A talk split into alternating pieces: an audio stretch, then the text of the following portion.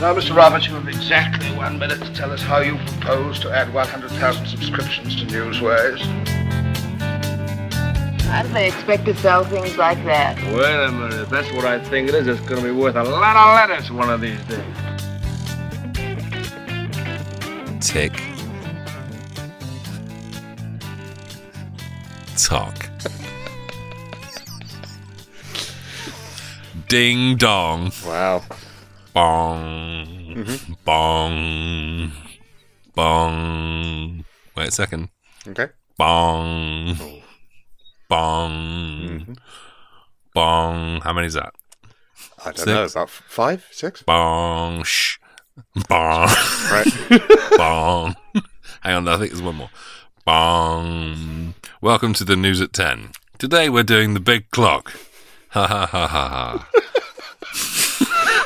Do you know something? It, it, I, th- I think it's quite the coincidence that you started this with uh, tick and talk, because I, you, Well, I also, whenever possible, advertise TikTok. are you actually on TikTok? No, I don't understand TikTok. No. I see TikToks everywhere, and I go, wow, I don't. I say, I see. I saw one today actually. Someone did one about Jack Warner, and they showed it to me, and I was like, oh, that's very impressive. Um, and I thought to myself, I don't know how they did that. It was the their face was in the middle, and then all of a sudden it was in the corner, and there were other things happening on the main screen and text as well at the same time. I was thinking, I'm sure that they're on the app. It's very very easy. You hmm. just press a button and things happen. Yeah. But do I want to spend my life learning how to do it? No. No. sorry. We're, we're too old for that, mate. It's not for us. I know. I know. I don't mean to sound like a codger, but I just can't be bothered to learn how to use another social media thing. I've only just learned how to use Instagram, and I st- I'm still terrible on that. And that's been out for what four decades or something. It's Anyway, a long time. What I do like, what I do like about TikTok is winding up my children because they are all on TikTok and they Oh, love really? TikTok. Yes, but if you use TikTok as a verb, it done off off kids, Oh. right? You should, if you say, "What are you doing?" Are you TikToking your friends? They go, you don't TikTok your friends. well, surely technically you do. Well, this is what I think. I think you can use it as a verb, but they so. do not. Yeah. I mean, we used to say, I mean, all those many years ago when it was something relevant, we used to say, oh, I Facebooked you, you know? I MySpaced hmm. you, you know? So hmm. Exactly. I, tw- I twittered you. Hmm. I'm not sure that one works, but yeah, the others, the others did. But yeah, no, tick, I TikToked you. Yeah, I, I'm, I'm going with you, mate. Yeah, no, your kids don't know what they're talking about. Do you remember when we used to say, "Hey, you just came into MySpace"? I, I remember those long, dark, cold, cold nights from many, many years ago. There's nothing cold about MySpace, sunshine. What's the It was red um, hot. Oh, what's what's the uh, statute of limitations to say Happy New Year? Is it, is it too late to say that to our listeners, or is it? Never. No. Because you know, you never know. Someone might be listening to this in January 2029. This is very true. I hadn't thought of it like that. Well, Happy New Year to that one person. Yeah, Happy New Year to you as well, Smokey. All right. A- And the same to you, my friend. Yes. Um, has 2023 started out better than the last shambles of the last couple of years? Tell you what, 2022 was a real grind. 2023 has only been alive for 25 days at time of recording, and it's already been extraordinarily interesting. Wonderful. Yes. Yeah. So I'm very happy. I, I, I can't disagree. I can't disagree. Yeah, it's just it's just nice to be back th- back behind the microphone together and uh, about to talk about uh, another golden age movie. Um, which I you was know, just thinking that. yeah, d- yeah, you were Very nice Uh, to be back. yeah, and um, and and what a film to properly kick us off with as well. Because my word, great movie. I'm, I'm putting my cards on the table. Yeah, it's a cracker, isn't it? It is. We'll get It there. is. We'll get Yeah. there. Yeah, absolutely. Uh, I will. I will give you a little pre-advance warning. Is is that I had a little idea, which was uh, at the end of the uh, Captain Blood episode. I said to you, right, I'm going to give you two options, and you have to choose from one. So not have to, but I would like you to choose from one of these options. And I gave you the options of a Sherlock Holmes movie or The Big Clock. Right, and I thought hmm. that kind of worked out pretty well. Instead of putting you on the spot all the time and being nasty, I, I could say to you at the end of each episode, I'm going to give you two options. Here's one, here's two. Pick one of those. Hmm. And I think that's a good way hmm. of going forward from now on. I, I like that. You could game that system quite easily, though. I think. You reckon? You know, yeah. Well, if you said, you know, um, you can pick a Sherlock Holmes movie or a snuff film. I'm, you know, I'm always going to go for the snuff film. So Well, as hell, as I've as I've made clear before, you know, they're all going to be golden age options, and and unless Golden you Age can, snuff films. I, I uh, are there any? Well, you tell me, Smokey. All right, I- we're in eight millimeter territory right now. I don't know. I mean, uh, Fatty Arbuckle, he met with a terrible end. Is that on film? Wowzer! You need to cut that out. Okay? I don't want that anywhere near anything I've ever said or done. All right. You did. You you talked about him on your show. That's how I knew. Got real though, didn't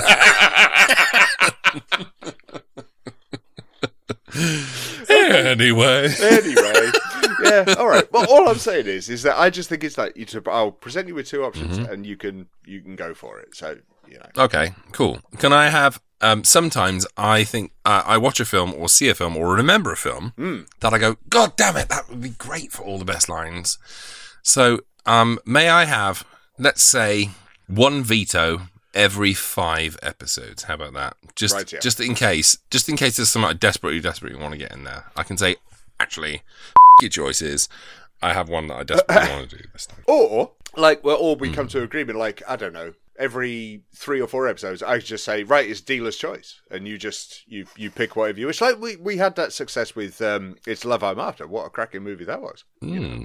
Yeah, So, we'll see. All right. Okay, cool. We'll- we'll all right, cool. All right, cool. Yeah, We nice. will we will have some fun. I like this. Oh, should, should we get ourselves a big wheel and we spin it and it says dealer's choice Mm. or this or that or a snuff movie? I- okay. I mean, I mean that's wonderful for us. It's not great, uh, uh, you know, visually on a podcast. It's not fantastic. It? I, I mean, we could It lie. is if you pretend it's there and say, we're going to spin the wheel now. It's landed on. you. You do know I could have just edited in a wheel noise there, but never mind. It's okay. It's okay. Well, you did, didn't you? You did add this in a wheel noise. So what's the problem? Oh yes, so I did.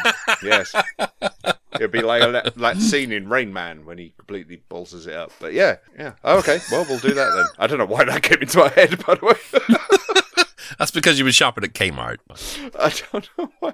Or just uh, uh, uh, batting a, a smoke alarm with a broom. Yes, that's that's what we do around here.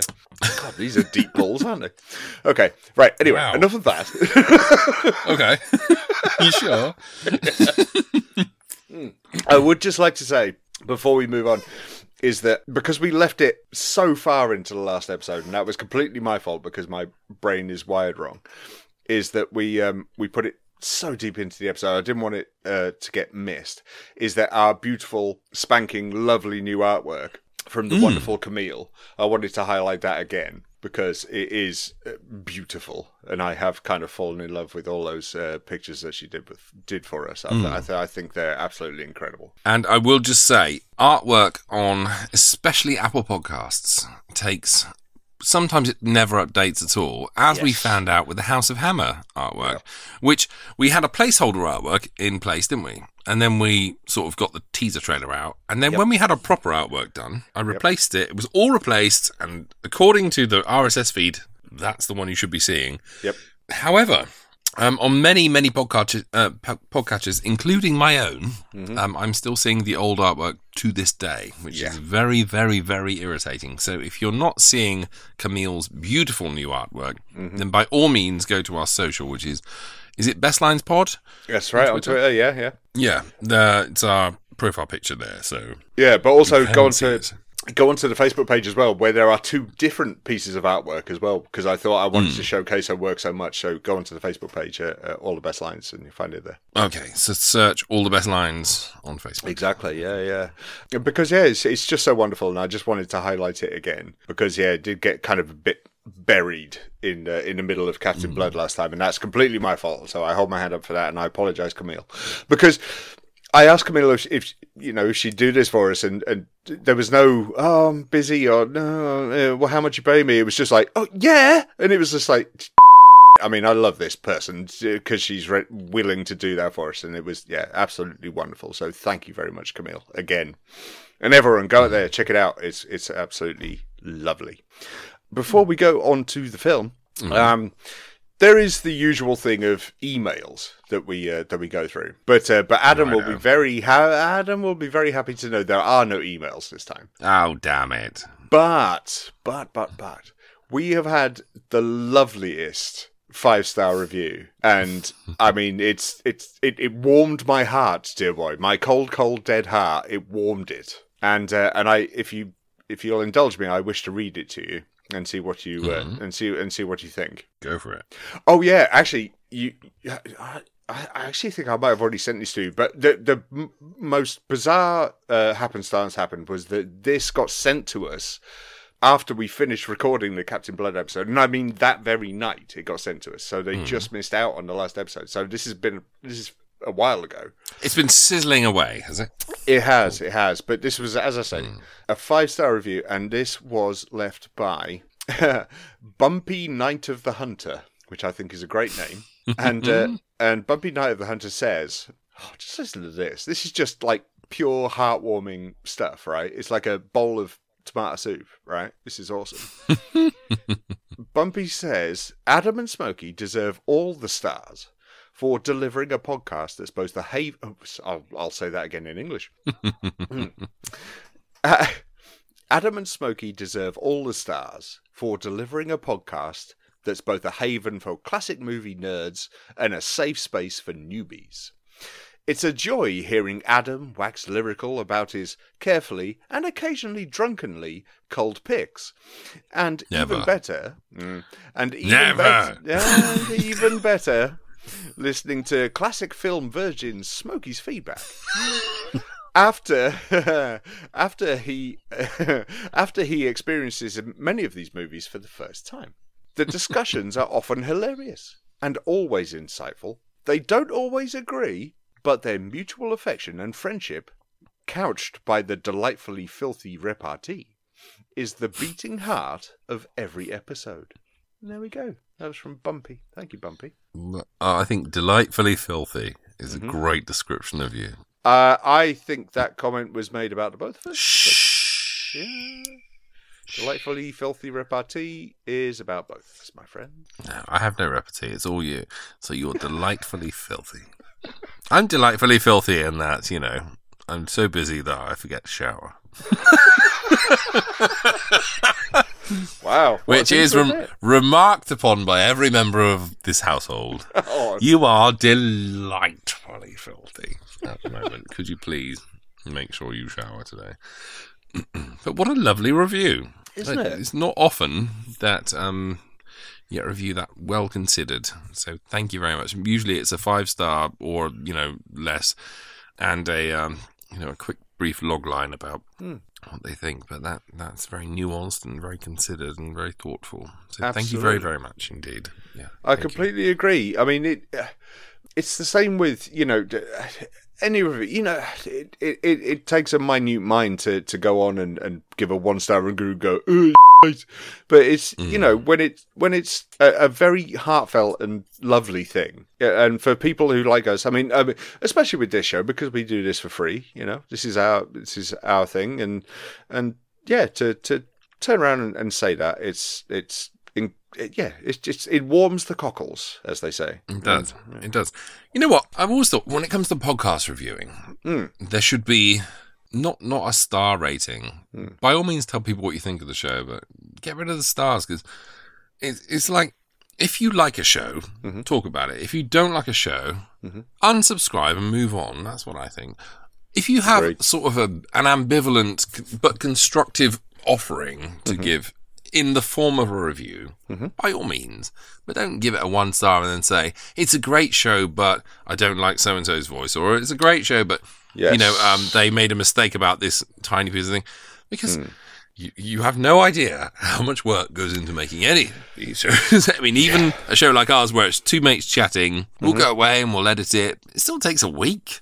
And it's like, yeah, if you don't like it, by all means, don't listen. But um, I, uh, I've always thought that star rating on, on something free. I understand if you're buying in, buying you know a, a bloody avocado peeler or something on Amazon, you paid Sure. fifteen quid.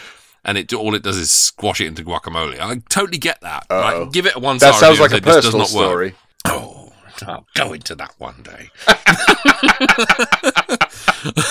That was just such By all of a means. specific item. if you've spent money and you feel cheated, by all means. But if you're getting a free product, um, you know, if someone gives you something for free and says, "Please go away and enjoy this thing," and then you say, "All right," instead of enjoying it, I'm gonna totally crap on your life. I've always found it a little bit completely redundant. agree. I completely agree. Yeah, um, uh, Ben and I talked about this quite recently on Rated H. Is sort of sort of, uh, sort of saying is that you know if it's if it's a podcast that that you know like a a BBC one or you know whatever the equivalent is in uh, in America. Is that okay? If you're if you're bombarded with adverts, fair enough. You can let it go a little bit. But as you say, you know, we do this for free. We do this is out of the goodness of our hearts. To then go on and and thankfully, I've never had a one star review. Um, so I, I, I, you know, well, well, I did, but it was someone else's fault. But anyway, that's a completely different story. I'm very sorry. Yeah, I know. Well, it actually was you, so shush. So, um, Was it? yeah, it was. Yeah. So, um, so, um, hang on, hang on, hang on, hang on. Whoa! Stop the train. no, What no, we talked about this not long ago. So, yeah, yeah, it's true. Okay. But we'll come back to that after we record. After we record, I'll cut that bit out. Don't worry. Um, Okay, but no, the thing is, is that, but uh, yeah, I, I, if I, I obviously get um, Uh, asked to. I mean, you must do as well. I'm sure you do. You get asked to listen and to maybe rate and review some podcasts by other independent podcasters, and that's fine. And I'm more than happy mm-hmm. to do so. However, if it's something that's not to my liking or I don't like the way it's done, I'll just stop listening. I'm not going to go on and give it one star and say no, this is terrible. That's it. Yeah. You know, a podcast should be able to tell if if they're not effective by the fact that their listeners maybe go up and then plateau and then go down. Yes. Then you've got an issue. You don't need, you know, um, you know, Dick from Indiana telling you that, you know, I, I'm sorry, but your voice is annoying and all that stuff because there's stuff you can't do anything about. You know, I hate that dick from Indiana. yeah. He's such a. it's it do you know sometimes i i've been making I, I know we both have but i've been making podcasts since 2014 and um, some of them have taken well all of them really have taken years and years and years and years and years of my life and they still do to this day. I'm you know today i was working on one for six seven hours I had to get up super early to do some research. And sometimes it results in it results in five minutes of audio but Yeah. you you do it because you're passionate about it, Yes. and uh, you give it away and you put it into the world, and then someone says, you know, you, I'm sorry, but the volume was slightly too too much on this this moment, and you think, yeah, but what did you think of the entire thing? Uh, yeah, yeah. It's it, anyway. it's very funny. I mean, it was just this week. I, I recommended a show to someone, which I personally like, and I said, however. Uh, the host of it has a very broad accent from where they're from, and uh, and I said so. It's a Marmite show. You go on their reviews, and a lot of people say, "Oh, I love, I, I don't mind the accent, or I love it," or blah blah. blah. And then the rest are like, "Oh, I couldn't listen to it because of the accent," and it, and I was like, "So it's a Marmite show," and the person I recommended to came back and said, "I get what you mean with the voice, but it's still a really good show," and I was like, "Great, Right. That's that's the balanced." nuance you need when you're listening to something Hundred percent. If you took away the star ratings mm-hmm. on Apple Podcasts mm-hmm. and instead saw a bank of reviews, yeah you would be better off reading them one by one to get a better idea of what's happening instead of going, well, they're just five stars. I'm not going to bother with those. I want to see what's wrong with it. Yeah. Ugh, I'm going to focus in on that one star review and say, you know, you got a fact wrong about this, or I don't like him. He said a sexist comment about blah blah blah. Yep. You know, if you read all of them together and you get a more mm-hmm. nuanced view mm-hmm. of what the what people feel about the show. Yeah. So take away the star ratings. It's mm-hmm. just bullshit. If Yes. you want to write a review, that's fine, and you want to be as critical as possible. You know, be kind. That's Yes. all, because people are giving their time and their life and their dedication for, for these things. Anyway, I, I think we've um, Do- you know, killed kick, kicked this to death. I one, one more thing, though, mate. One more thing is that I. uh, Forgive me if you if you are still listening, but I can't remember his name. But um, it was a I, I don't know somewhere halfway through last year. We got asked by a listener. Uh, they were starting a podcast and they wanted our advice, and then they wanted our advice on the microphones we use, which we both proffered. And that's you know, that's a good thing. You know, we, we as you say, you've been doing it for almost ten years. I've been I've been doing it for almost 10 years too, or if not actually 10 years now, I can't remember. But we don't know everything, but we could give our advice. And then, but if you turn around and go, well, their advice was and it's like, well, oh, hang on, was it? You know, we're, we're still going. Adam's shows are still doing incredibly well. My shows are doing all right. And uh, so, you know, we, we kind of do know what we're doing. So, Yeah. I mean, yeah, of course, if you spend 10 years of your life doing something, of course you'll know more than someone walking off the street and doing it. But yeah, um, yeah, I do, I do, and all of this is stemmed from the fact that someone's given us a very nice review. it was Um, wonderful. so- Thank you, Bumpy. So thank you very, very much for that. Um, yeah, I do. I was thinking about this the other day though, and I thought if I ever get a chance to publicly vent what I think about reviews, and, and I will do so. and we did. and uh, there we go. You know, we did. this is why we need to record more often. I'm sure we'll self-edit. I'm sure we will. But anyway, it's it's great to get a nice review. It's upsetting sometimes when you get a cruel review, and I think everyone knows the difference. Yeah. Um, I don't mind a negative review as long as it's constructive, uh, and I do think you know if, for things you can't do anything anything about, like I don't like your voice. Oh, what, do you, what do you want me to do? Go to sleep feeling bad about the fact that I was born Yeah. with this voice box? That's- that's Uh, you, you've just reminded me when uh, when I was working at the uh, hotel chain that I worked at, and uh, a customer had a, a really big problem. But actually, no, let me change that. They thought they had a really big problem. They didn't. And so I was trying to explain why they didn't have a really big problem. And this woman goes, Oh, well, you don't have to put on that fake voice. And I went, I'm sorry? And she went, That, that there, that fake voice you're putting on, feigning you're, you're apologetic. And I went, No, no, this is my actual voice. And she went, Oh, will you stop it? And I'm like, I can't talk any other way. If do you know now what I'm thinking about it? If I'd said I would have done my, and I'll do this for you, Adam. If I'd done my terrible Vincent Price accent, you know, I, I, I you know, maybe then she would have realised that no, this is my actual voice. I do remember being told that. Don't put that What? voice on. It was like this is my voice. what what Vincent Price accent?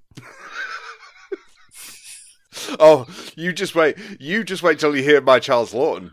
That's about to be launched. Oh my god! No, let's get into this because I need this to happen. Come on, let's do this then. Come on, come on, come on, come on. Let's hurry this along.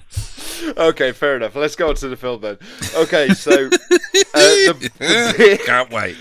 the big No one can from- wait. Everyone listening now is like, yes. The big clock Smokey's got to do Charles Laughton.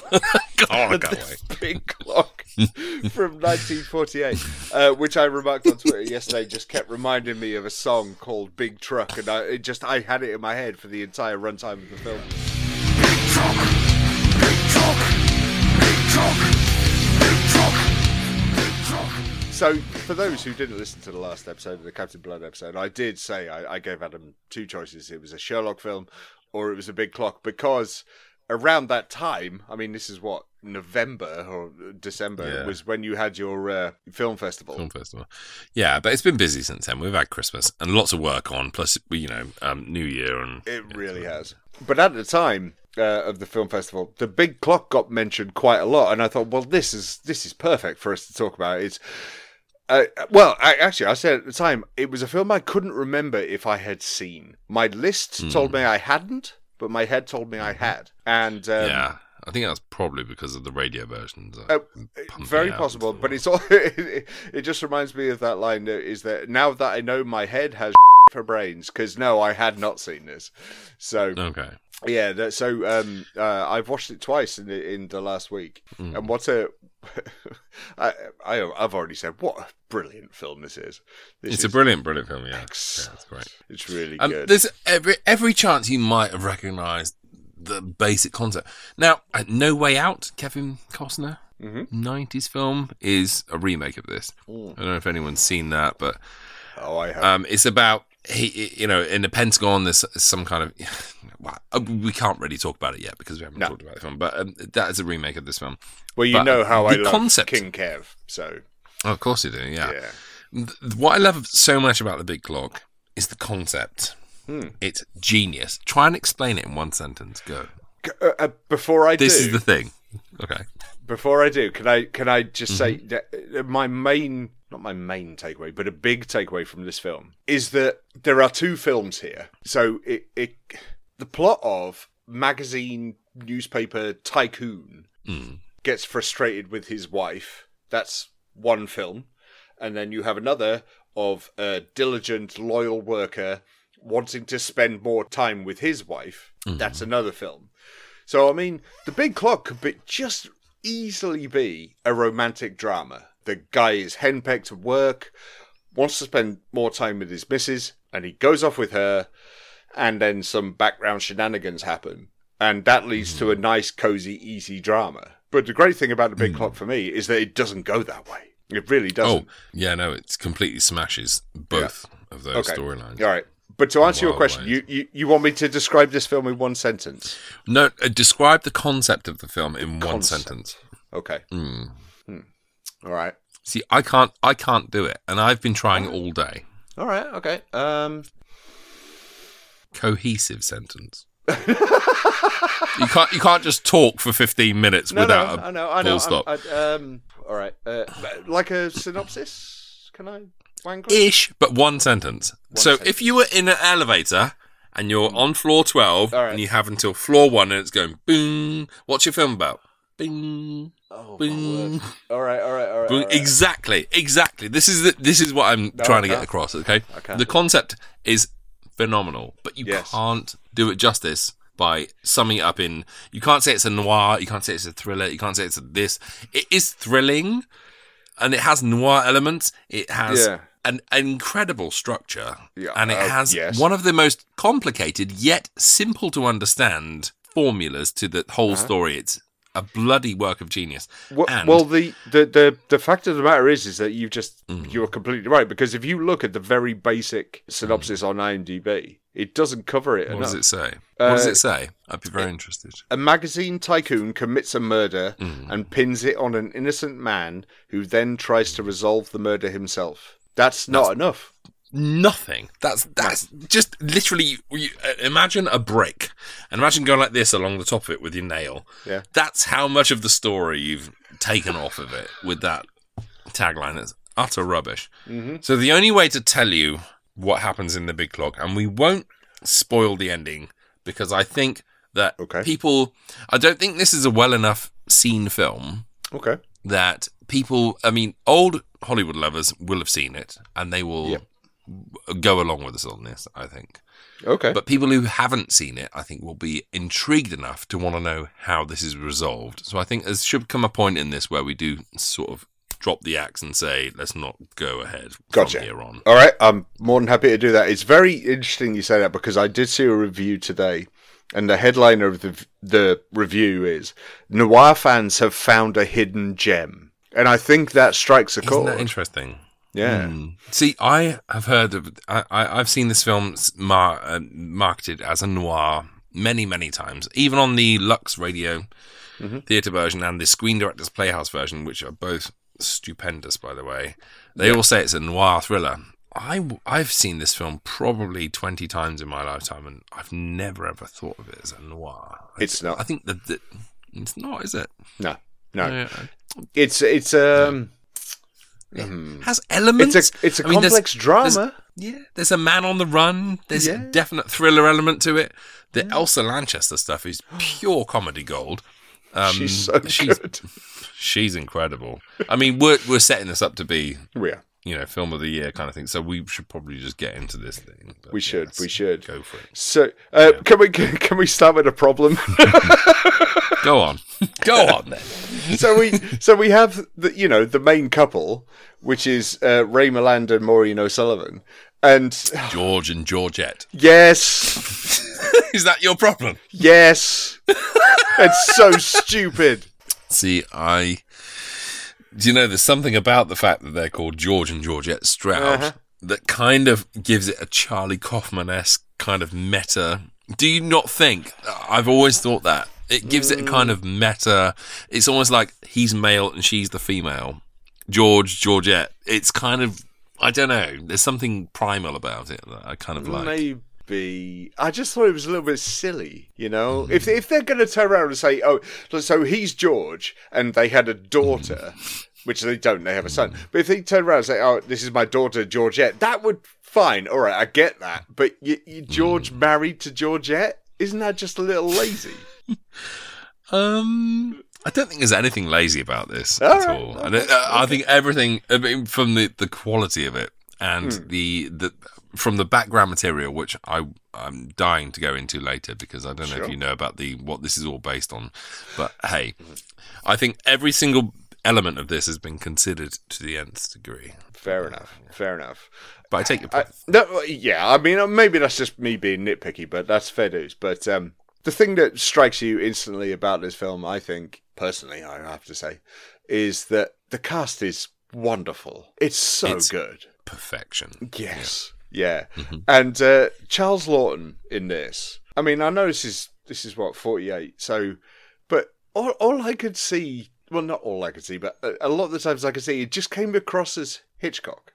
Yep, yep. I totally get that from me. Yeah, yeah, yeah, yeah. Totally. know? His his performance in this is Hmm. very quietly un- understated, manic at times, Hmm. and glorious. I think is what I'm going to say. It's- um, because there are moments, even when even when Harry Morgan, his kind of silent henchman, assassin type secretary, whatever he is, he just floats in and out of rooms looking menacingly Yes. at Ray Yeah, yeah. Milland. There's a moment when there's a phone call, and without speaking, Harry Morgan just picks the receiver up, doesn't even you know Mm. put it to his ear, and just hands it to Ray uh, to Charles Laughton, and Charles Laughton kind of just takes it with his diffidence, you know, sort Mm. of takes it off his hand. Yes, I mean it's just the way it's played.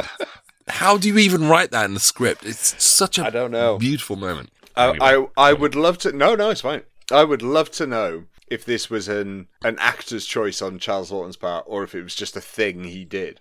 But I never hmm. thought I would say this about a film. But Charles Laughton blinks in a way I've never ever seen in a film before. Is that he half closes his eyelids and then flips his eyes over to the left and then closes his eyes. It's the most remarkable thing, and he does it throughout the film. It's like mm-hmm. he's exasperated and he's rolling his eyes at exactly the same time. And he does it from minute one right up until the end of the film. And obviously, people can't see what I'm doing, but he literally does that. And it's like, that is the most interesting way of blinking I have ever seen. I I get the feeling Charles Laughton's been a bit of a discovery for you over the past year because um, Hmm. you definitely dig the suspect, don't you, from 1944, which you saw in Loved November. it. Loved Um, have you have you seen him in much else apart from Night of the Hunter? Well, um, not you didn't see him in Night Well, of the Hunter, he but he directed it, obviously. Yeah. Um, I, I can consult my list and see if I have. Uh, oh, uh, Island of Lost Souls. oh yeah, yeah, yeah. He played Doctor Uh, Moreau, didn't he? Suspect, uh, Night of the Hunter. So no, it's it's those four films. Um, yeah, but um, it, I mean, What a guy, wonderful. though. He's just so good. Oh, w- did you see Witness for the Prosecution last year at Film Club? We showed that. I think that was sort of tail end of the year. It's possible that I. uh, Again, my list is incomplete apparently. So Hmm. uh, no, oh no, no, no. We talked about witness for the prosecution in another episode. It was probably the Night of the Hunter episode, um, which Hmm. Okay. we, ha- we haven't watched for the show yet. But that's right. That's going on the list for this year. We're doing that uh, this year. But, he, Okay. but he's wonderful, absolutely wonderful. He's incredible. Have you? Um, he he had a career that was, you know, obviously began in British cinema. He kind of got above himself, I would say. Became a producer. Um, Jamaica Inn was one of his films that he produced and starred in, unfortunately, and he sort of hired Hitchcock and was a You total really have a problem with Jamaica Inn. Oh, it's such a bad film, but I love it. That's the thing. I like that I watch movie. it and I, oh my god, I love it. Well, there you go. You've seen him in another one. Um, so, uh, J- Jamaica Inn is such a bad film, but it's gloriously bad. Um, and then he had this really interesting career all through the 30s and 40s and 50s in Hollywood, where he played these amazing characters like you know Janeth in The Big Clock, uh, and then he kind of went on this creative sort of mind trip. He did Night of the Hunter. He directed that. It's one of the greatest films ever made. Yeah. And what a, what a mind to come up with some of the imagery in that film. And that was it. He was one and done. And then he went on like a reading tour where he went around theatres and read from the Bible. And people to this day swear that it is one of the greatest experiences they've ever had in a room with a, another human being because he would bring these stories to life and people felt like they were being flooded by the Red Sea and stuff. It's incredible. So, uh, yeah, what an actor. There was no one better than, uh, better than Laughton. That's, uh, that's, No, that's he's the- wonderful. The, The, famous the, the scene later in, uh, so, well, sort of about actually about the halfway mark when he's being yelled at and accused of adultery and whatnot, and the camera just focuses on his face on his face.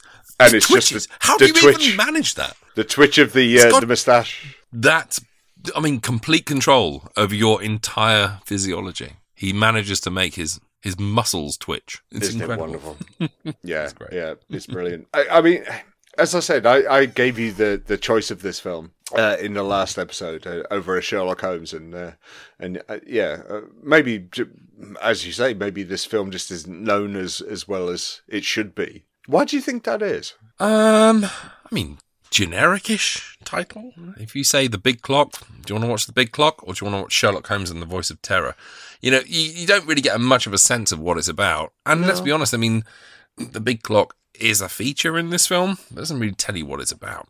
I think before we go on, we should probably tell people what the storyline is because All right. um, they're probably getting very frustrated. That's fine. That's fine. That's fair enough. But before we do, before we do, right? You you gave me a thing before, right? You know, uh, uh, do the uh, the the plot in a sentence. But what would you pick as a better title? I'm going to put you on the spot now. What's a better God, title than the Big Clock? um, I mean, pure coincidence is that I've just reviewed a film for Hammer called 36 Hours, and in this film, they've got 36 hours to prove their innocence. So who knew? Oh. You know that would that would kind of fit, but I I think I think I think the remake's name of No Way Out. I think that's a lot better. I think um I think that's a lot better because um, it's like walls closing in or something like that. You know, it's yeah, it will make sense when we tell you what the plot's about. it will. All right, all right, go on then. Okay, well, just quickly before we do delve into the plot, um, this film was directed by John Farrow, who was uh, one of the sort of pioneering directors in the 40s. He was married to the film star Maureen O'Sullivan, Yeah, and their daughter was Mia Farrow. And um, subsequently, her son was Ronan Farrow, so you may know the Farrow name, and that's where it kind of began. yeah. Yeah. And I would say that if you're intrigued enough to go and seek this film out, the Screen Directors Playhouse version of this, which is freely available online, is wonderful and features um, a little bit of a sort of introduction from John Farrow. And also, Ray Milland and Maureen O'Sullivan reprise their roles as George and Georgette Stroud. So, yeah, definitely a good half hour abridged version of this. Suspense. Radio's outstanding theater of thrills presents Ray Milland in a preview of his forthcoming Paramount picture, The Big Clock. But first, a word from the director of this program, Mr. Anton M. Leader. Suspense is my business. But of the hundreds of spine chilling tales I've seen, heard, or read, The Big Clock tops the list for its relentless grip on the emotions, for its ever mounting spell of suspense. And now, Ray Milland in highlights of his amazing role in The Big Clock. My time is running out. Every second brings me closer to death. They're hunting for me everywhere, but they don't know how close I am.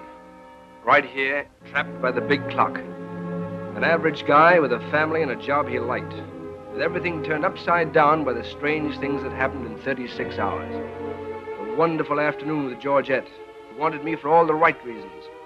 A crazy evening with Pauline, who wanted me for all the wrong ones. The long moment with Janeth, who wanted me for his own dark reasons. We have our man. He was just seen entering the building. I want an emergency order issued. All exits blocked, the building closed. Leave unless identified. You take charge. Yes, I led the hunt for the man that nobody knew, and the orders were shoot to kill. Twisting and turning through all the shadowed byways of a skyscraper city. A grim, relentless search that could lead to only one man. Myself. Well, that's just a brief hint of the thrills which make The Big Clock far more than just an exciting picture. To my mind, it's one of the screen's great masterpieces of suspense. and it's coming to this theater. So don't miss it. But there's also the thing is that Elsa Lanchester and Charles Laughton were married. Yeah, they were. Yeah, I mean, they were in so many films together. Witness for the Yeah. Prosecution being the most notable, but this mm-hmm. one, I mean, I think to be honest, they loved each other so much. I, Charles Laughton was. Let's not make any bones about it. Charles Laughton was homosexual. Elsa Lanchester was, I think, happy to live in a lavender marriage, and mm-hmm. um, I think from all reports, indulged in romances of her own. Mm-hmm. But isn't it wonderful that then, even though when they first got married, they both knew the situation, but remained with each other throughout their mm-hmm. entire lives and helped lovely. each other and and encouraged each other and co-starred with each other in some of the, the greatest movies of all time, and always made sure that the other was doing the best they could. And Mm-hmm. um, Big Clock is Elsa Lanchester's, I think, out, outside of Bride of Frankenstein, personal favourite. I think it's her finest hour. I can't disagree with that. From the limited things I've seen her in, I, I can't disagree. But it, it's that bit of trivia that um, Lanchester was widowed in 62 and Sullivan was widowed in 63. Literally just a year apart. That's very sad. Mm, it is. Yeah, they were just um, 15 years out from this. But hey, let's focus on the positives. Yes. This is a bloody fantastic film. So, do you want to start the story off? Okay, so the the story starts with with basically two two stories running concurrently. Is that you have uh, George Stroud, played by Ray Milland, who is the the kind of the the golden boy of the the newspaper they're running because he comes in with the the good ideas and he's. Uh, the one to, to solve crimes that the police can't solve because they look for the Yeah. obvious clues and not the unobvious clues. Yeah, he's the Yeah. editor in chief of Crimeways magazine, which is one of the magazines that's part of the Earl Janeth magazine empire. So Yes. Earl Janeth is played by Charles Laughton. If you imagine a pyramid, Yeah. Earl Janeth is the man on top, really and is. beneath him are all these sort of different endeavors. Should we say Crimeways is their crime magazine? There's Homeways, which is home and living, and there's you They know all have their own Foodways. floors in the building. Yeah, well, exactly. Yeah, cool. yeah. It's a fantastic scene at the beginning where Ray Milland's going up to Crimeways, and um, Yeah. you can see all these people getting in and out. You can feel the hierarchy building. Exactly, yeah. Um, but we need to point out that Janeth is not a nice man. I mean, he fires people on the spot for no very good reasons. No. He does it several times during the film, and uh, he doesn't exactly endear you to him. I mean, he is the big boss. He's he's the big bad, and uh, he remains that way through the entire film. Really, Yeah, there's a there's an air of um uh what's what's the word? It's like not aloof, but there's something almost on the spectrum about him. He doesn't like to be touched. Leave me alone. I don't. You know, and he sort of uh, exists in cold, aloof spaces Yeah. of the apart, uh, office building. When he comes, he doesn't want people near him. He wants to just get to where he's going and say what he's got to say, and then walks out. It's very odd, and you can definitely see that the, the character is very well written, and that the the writer has sort of investigated personality types instead of Yeah. just going, "This needs to be a villain," you know, Yeah. because otherwise he would just drift in and drift out. But he's, I don't know, there's something very well, very special about him. But you can definitely tell he's on high. he, he- he's not your your typical villain. He's not, you know, uh, maniacal. He's very forthright in what he wants done. He doesn't like being distracted. As you say, yeah, spectrum is probably a good word for him. But yeah, he, he's very focused on. How do I put this? He's focused on There's- what he wants to be focused on. Mm. And if someone distracts him from that, that's a bad thing. a crime. Yeah, yeah, Yeah. yeah. Like there's there's a moment where um he is having a conversation and his his his responses are very very quick and on Yeah. you know and the conversation's over and then he'll suddenly pick the phone up and say um I noticed early on there was a light left on in an apartment um you know or a, or a cleaning cupboard can you find out who it was and dock their money the, accordingly for the light being left on. He says, "Put the phone down, and it's a moment that didn't need to be there because you've already mm. already established him as a villain. But because it is there, you kind of go, he has some kind of OCD. Mm. Kind of, you know, he's definitely there's something not clicking exactly to society. Probably why he ended up so powerful. Because, yeah, mm. he, he, he is that no nonsense way of dealing with things. Yes, Earl. When does he think he's leaving? Late this afternoon. I couldn't do a thing with him. I'd better take charge of the young man. Oh, and Steve, on the fourth floor in the broom closet, a bulb has been burning for several days. Find the man responsible, dock his pay. Yes, sir. But then you do have the sort of the, the, the George and Georgette thing, which I mean I get. I mean George is he's put he's put his life's work into this. He's very loyal. He's been there. I think he says for seven years. I think he says and. Um, Yeah. And uh, but all his missus wants is some time away, which is not unreasonable at all. And uh, and so they, they you know the the only way that George can get this is to quit because he's had enough and he wants some time with his wife and his son, and he buys him the most annoying toy gun in the world. But there you go. Um, and and so George, it's, it's worth saying that George is probably the most supernaturally gifted investigator Yeah. in the world because you know uh, if if there's a crime been committed and the police don't know where to go. George will track them down through receipts and some kind of intuitive knowledge, which has made the magazine into one of the big powerhouses of the Janeth Empire. Yeah. Well, th- this is where I say this really could have gone in one of several ways, right? So you get mm-hmm. that it- George has quit. He's gone. He's gone. He had to get a train somewhere to go and meet his wife because they were going on vacation for their honeymoon, which was several years late. It's been delayed for seven years. Yeah. Exactly, yeah. And so when he meets up with her and, and it's like, I don't care, I don't care about the job anymore, I'm going to stay here, we're going to have a wonderful time, and blah, blah, blah. All right. right, so that, you could have taken it in such a, kind of melo, melodramatic drama way. Yeah, yeah. And, and just gone, he could have, the, the, the rest of the film could have been him spending time with his family, but also dealing with this nonsense from afar. Easy, not a problem.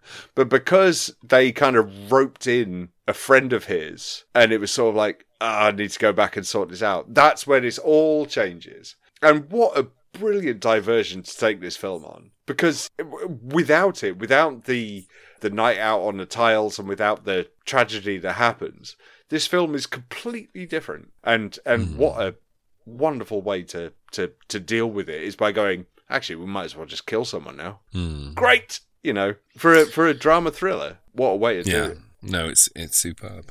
Yeah. So it turns out that Janeth, played by Charles Laughton, is not as, uh, let's say, ice statue as you think he is. It turns out that he does have a weakness. He's been having an affair with a model named Pauline York, very beautiful blonde. And um, she's a little tired of being sort of passed over in the evenings. And uh, she's threatening him subtly, "Oh, I've got enough on you, kind of thing, to make the papers blow up about you. And he's like, just please, can we just talk about this another time? So she's quite off, and she goes to a bar to drown her sorrows. And there she finds George, who's also off with Janeth and uh, is drowning his sorrows because all he wants is, you know, a honeymoon. So they kind of form this, I don't know, accidental friendship, don't they? Yeah. You know, it's it's not it's not a romance as such. It's, more an a, alliance. yeah, they they hate Janeth, and um, what happens is um, because George has once again let Georgette down, um, she's gone off on the honeymoon on her own. So George decides to drink it off and take Pauline with him. So they go off on this bender all around the city, and the whole bender is them talking about Janeth and what a dickhead he is, and how they can get back at him. Turns out Janeth hates the color green. Is it green or red? Yeah. No, it's green. Green, doesn't Yeah. It? And uh, That's why a they, thing they about make clocks. their drinks green, and he buys. He wants to buy a green clock. Yeah, it might be a good idea to drop a clip in just to give. I will. I will. Clearance of what- yeah. All right. You imagine, just because a fellow doesn't like red ink, he fires him? Earl hates green. Oh, he does? Bartender, bring us two more stingers, and this time make them with green mint. With green mint? Green mint, that's what the boy said. Oh, no. George, Yeah. at the office, did you ever use the confidential file? I practically lived in them. That's what I was hoping. You know, Earl has a passion for obscurity. He won't even have his biography and who's who. Sure, he doesn't want to let his left hand know whose pocket the right one is picking. I think we can remedy that. Do you mean write his biography? Who'd buy it? Earl would. You know, that's a very interesting idea. But not in my line. What time is it? 725. You'll excuse me if I. What? 725. Holy smoke, we've missed our train. Oh, there are lots of other trains. My wife will never forgive me. You'd better bring two more. Make them triples. With green mint. Green. Horrible. So what they decide to do is to come up with some kind of green clock, something he loves and something he hates, just to him off royal. So they find a sundial, tie a green ribbon around it, and then they kind of finish the night and they have this huge bender. And um, it turns out that George falls asleep at Pauline's house and wakes up when Pauline is shaking him, saying, "Janeth's on his way over. Get out of here." I mean, do you want to take over from there? I mean, I, but I mean, this is great though, um, isn't it? As, as soon as George leaves, Janeth arrives, and um, it's so well staged. That yes, well. it really is. And uh, Janeth knows someone is there, but he, He doesn't know him, who. doesn't Yeah, but but Yeah, yeah, but he doesn't know who he is. He just Mm, kind of there's a the kind of a shadow going on, and then whilst you don't see Janeth kill her, it's still very brutal because it's really wild moment. Yeah. yeah, because because she's he, he's saying, oh, um, oh, is Who's is the man? is your new conquest? Oh, does he at least have a clean shirt this time? And uh, of course, that's quite biting. But then she said, "Well, hang on, I'm not the only one that you've been with either." And it's when she starts mm-hmm. attacking him when it's not on his own terms, and that's when. Oh, and by the way, I must point out is that she grabs a clock and lobs it at Charles Laughton, and he doesn't mm-hmm. even flinch. He does not flinch at all. It just sails past his head into a mm-hmm. wall. Doesn't move an inch. I mean, that's I, I. I don't know whether they like rehearsed that many, many, many, many times, so Charles Laughton didn't get hit on the bonds. But it was just, it was just matter of factly. Oh, there's something sailing past my head right now, and so it's like, whoa! It was like I was really impressed with that. It totally fits the character. It really Unfazed. does. It, it was Mm, perfect. It really does. But it's also the bit is that yeah, as you say, it's so cold in that he just grabs this sundial and kills her. You know, He bludgeons kills her with one blow. It's um Yeah. yeah. it's crazy because she taunts him, but she kind of also she ridicules his masculinity, and I don't think he's a man who's very comfortable in his own skin. Yeah. So he, and you can see the muscle. It's not even him him that reacts. It's Mm. his physiology that reacts, which is incredible on Laughton's part because it's the muscles around his eyes and around his mouth. You can just see them quivering, and you think, "Oh my god, what the hell is happening?" And the, wisely, Farrow gets right up there with the camera and just says, "This is too good to miss." And yeah, one blow, she's dead. So basically, what's happened is Pauline York has uh, been murdered by Earl Janeth. From here on in, this is where the where the concept gets very muddy because obviously Janeth does not want to go to prison. So what he does is he decides to frame the man that he saw leaving her apartment, little knowing that the man he saw leaving her apartment is his best crime reporter and bloodhound, Yep. George Stroud. So the following morning, George Stroud goes into work and is told to find himself. Yeah. So the only thing he can do is to thwart the investigation he is heading himself in order to find himself. To this is where it gets mind bending. Yes, um, it's uh, it, it is it, it's remarkable, but it's also the the stone cold nature of Janeth. When he goes to his you know his his head you know right hand man and just says Hagen, I I yeah yeah and he just goes I, I killed someone tonight. It's just like that it's so matter of fact it's not oh my god I killed someone. It's just I killed someone tonight. I don't want to go to jail. And it's all like Holy crap! He's got ice running through his veins. It was. It's. It's a remarkable performance. It's a remarkable script. Yeah. It's a remarkable film. Oh, yeah, in, in in its entirety because it's so unconventional, and it's worth saying that the film, uh, the the book that the film is based on, also called The Big Clock by Kenneth Fearing. That moment where she taunts him, she taunts him and says, uh, "You and Steve Hagen are lovers. Um, Yep. uh, you know, and you're just with me slumming. You know, you're homosexual." And he throws it back at her, and apparently she's you know gay as well, and they're both hiding their Yeah. true sexuality from each other, which is a really interesting choice given its star. Do you know what I mean? You got Yeah. Charles Laughton playing uh, playing a man who is supposed to be gay and but trying to hide it, accusing a woman.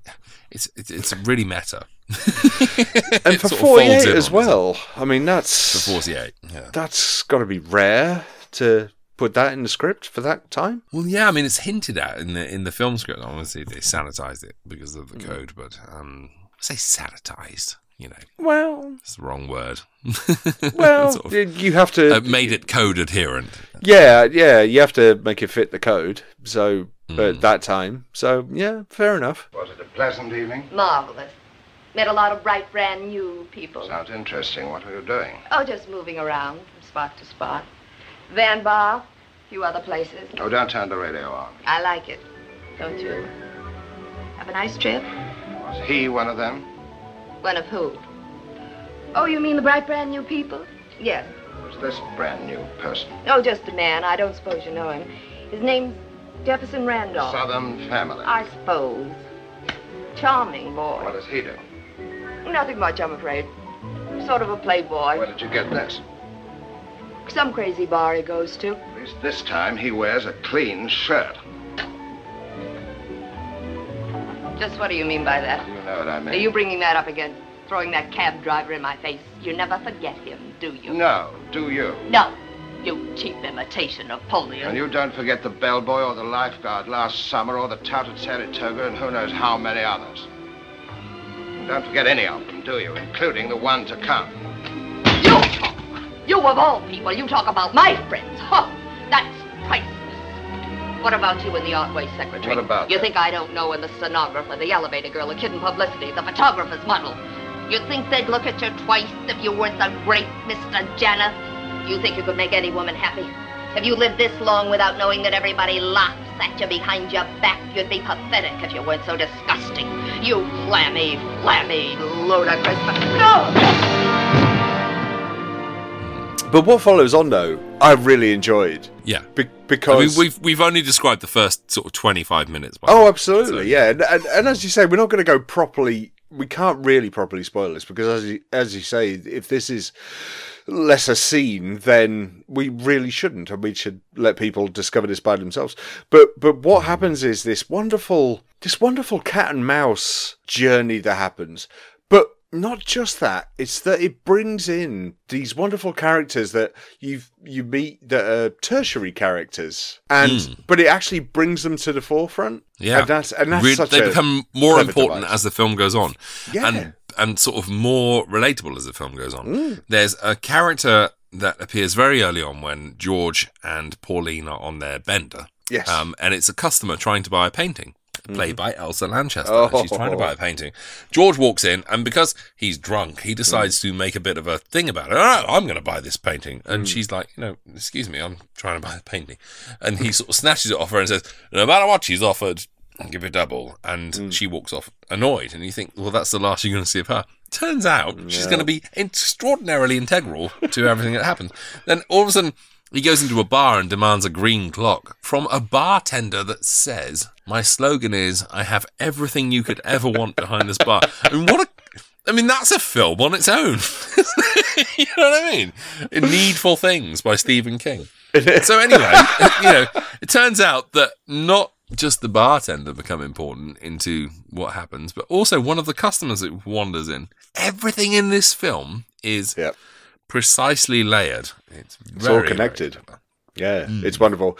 I mean, we should we should talk about Elsa Lanchester. I mean, you uh, the first time I watched it, I I, I got the, the the notion that she was the the spouse of this great artist and it wasn't it was her she was the artist and she was Mm. and and he Yeah. uh, george loved her paintings but i uh, yeah maybe that was just my viewing on the first uh, on the first watch sorry my chair squeaking like crazy.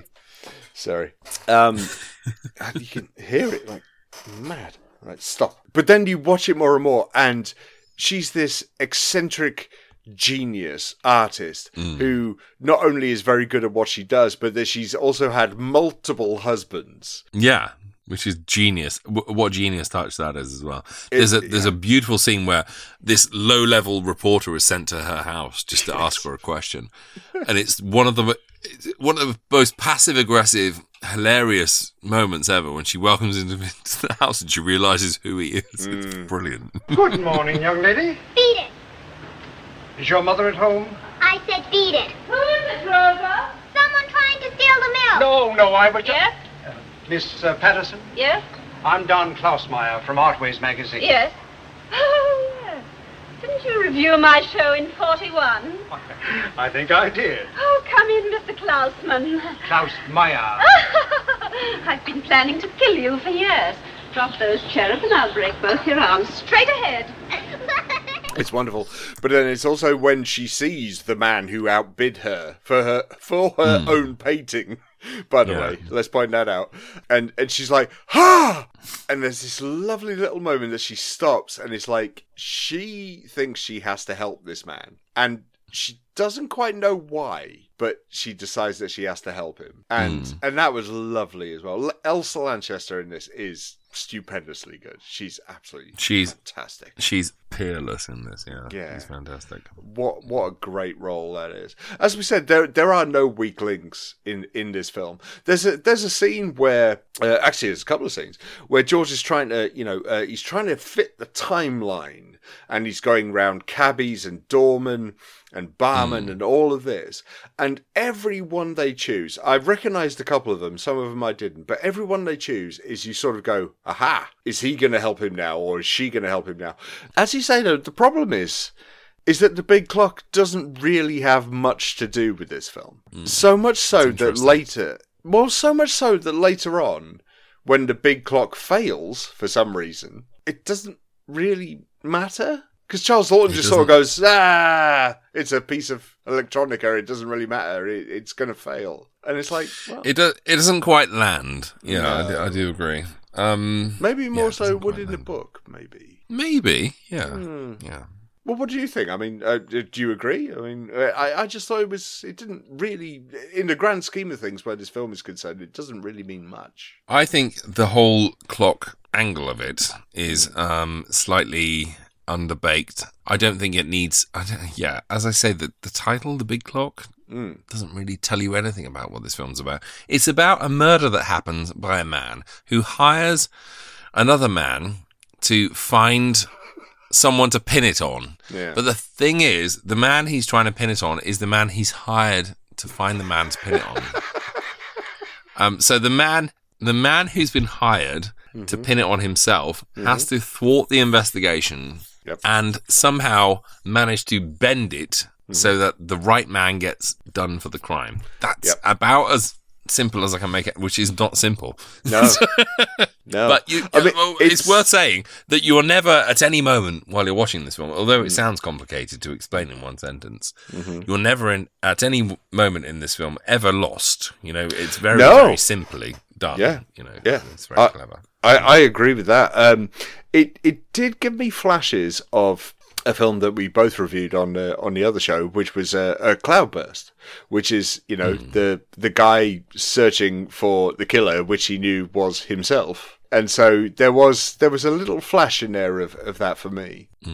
The thing I, I, I love about uh, this film was because I, I, I did watch this twice, but what I did watch for a third time was the last sort of 20, 25 minutes or so because it's so much of a breakneck pace of finishing the film and they're bringing so many more extra characters. There is, there's a, by the end of this film, there's bloody tons of them and uh, and you're learning who's a, an insurance guy, who's a fake actor, who's a policeman, who's all, and it was just like, right, okay, I need to work out who everyone is right now, and and it's a wonderful misdirection as well, and especially when you have George, you know, sabotaging a, a lift, an elevator to put out one guy out of commission, and it's just, and obviously that sets up for a big finale. It's Chekhov's elevator, so it it's going to Yeah. happen. But yeah, what a, a wonderful way to make a, a mystery come round to a drama, and then oh, what a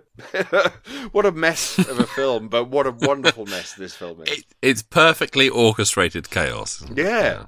Oh, that's that's a wonderful way of saying it. Yeah, yeah. so, um, uh, if you had to pick a standout from this film, would it be Elsa Lanchester? A standout what performer? Yes. Um, Well, it's hard to choose between her and Charles Laughton because I his agree. performance is so his performance is so clever and so forward thinking. It's Hmm. a performance that you know would to- it could totally exist in today's cinema, and you'd see him as you'd see him as as the sort of Barry Keoghan character in Banshees of Inisherin or something like that. Something slightly not you know acceptably okay. You know, when it comes to societal norms, there's something about him that's very, very considered and very mannered. Um, there's definitely, you know, there, there, there are ticks there, and it, it's beautifully done. But you know, for for sheer entertainment value, you can't beat Elsa Lanchester in this film. She's absolutely perfect, isn't she? She she she gets the big laugh at the end of the film. So she does. Mm. Yeah. I mean, because I, I wasn't sure how they were going to end this, and you know the the big set piece happens at the end, and I'm like, uh, so how are they going to close this out? They can't just put the end, and uh, but they didn't, and they gave a, a good reason for why she did what she did, and it was spectacular, and I, I do love Elsa Lanchester, and, and she nailed it. But yeah, Charles Laughton is is wonderful, but as we said, no weak link, no weak link in this film at all. No It's- weak links, and a really brave, big, bold concept as well, which I really like. Absolutely, it would be very interesting to read the book of this. I, I must. Uh, I think I might have to do that. Okay, then, my friend. So let's have your rating for uh, for the big clock. Um, I'll give it a nine. I think it's uh, I think it's a bloody fantastic film. I think it's uh, it's it's, it's incredibly entertaining. It's not the sort of film that I could. It's, it's not comfort food, which always pushes it to a ten for me. But yeah, I give it a nine totally. It's it's one of those films that you admire greatly. Everyone in it's wonderful, and you're very very glad it, exists. So yes, big clock, big nine. Wonderful. Well, I, I must admit, I I was um, I mean an hour in between an eight and a nine, and then we talked about it more, and I'm going to have to go for a nine as well. I mean, it's it's it's such a good film. Um, I'm so glad that people recommended it. movie. Yeah, absolutely, and I'm, I'm yeah, I'm so happy people said that we should uh, we should watch it, and and uh, yeah, what yeah, it's just a great cast. It's uh, the the score is wonderful, the set pieces are great, the script is fantastic. Uh, yeah, it's a nine for me as well. Yeah, what a fantastic film. Mm, fantastic movie. Feels very modern as well, doesn't it? It Right. does actually. Yeah, I've uh, I I saw No Way Out years ago, and I really don't remember it very well. I'm gonna have to watch it again to see how it holds up against this. So, So if you if you remember, well, you don't remember, but um, Gene Hackman, I think, is the man who's having an affair with Sean Young, and Kevin Costner is one of his employees in the Pentagon. And Kevin Costner and Sean Young have an affair, and then Gene Hackman finds out about it and kills Sean Young. So he hires Kevin Ho- Kevin Costner to shut the Pentagon down and find out who killed Sean Young, basically. But it turns out at the end, but what he dresses it up as, there's this huge twist. If anyone hasn't seen it, then please you know, skip ahead. But there's uh, what he dresses, dresses it up as. There's a spy called Yuri, um, and he works for Russia, and we've known about him for years, and he has murdered a girl.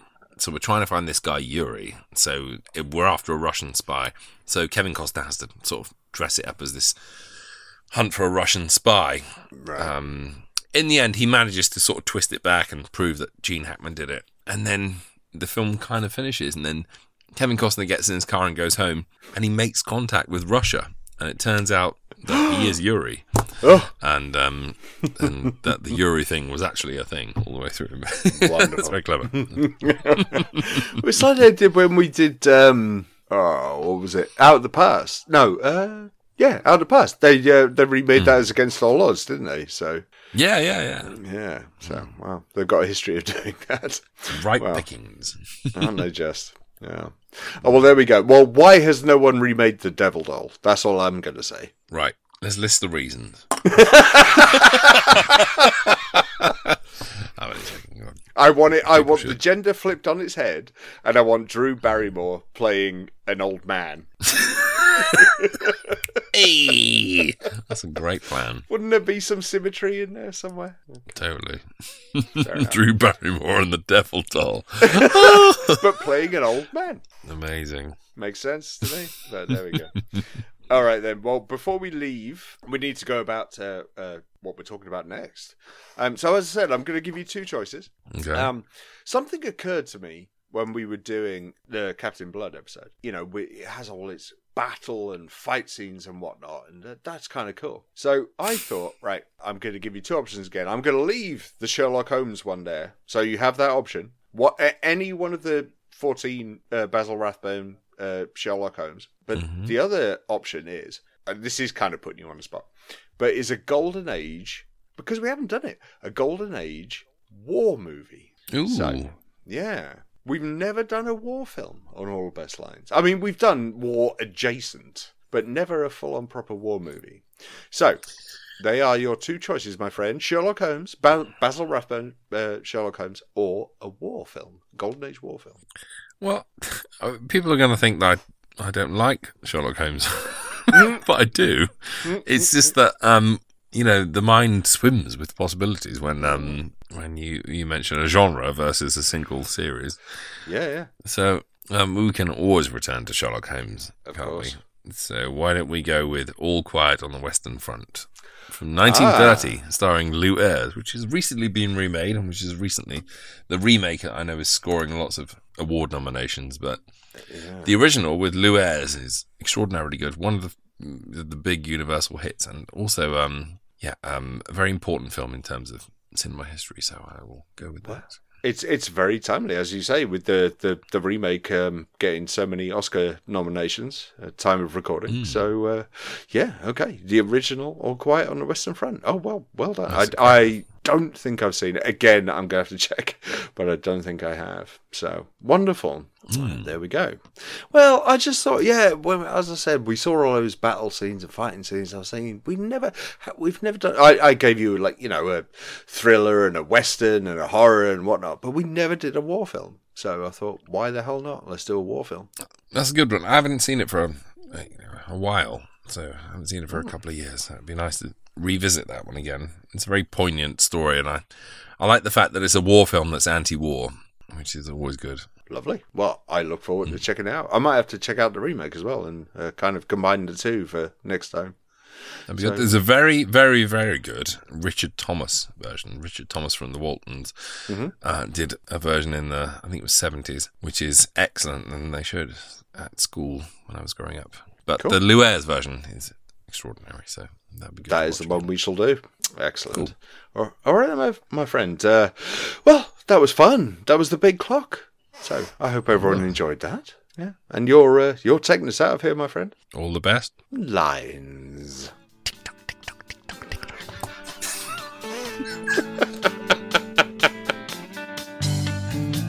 I hope you know you're enjoying this one. Am I? I, I started off with Captain Blood one. I swear you game me into this every time. And yet, isn't it? Wouldn't it be lovely if we have a handy record of every time we do this? Yes, I've said this to you many times. In fact, very early on, you were trying to prove it to me by playing a recording while you were recording. If, we should probably record these. More often. yeah, so it's just chatting.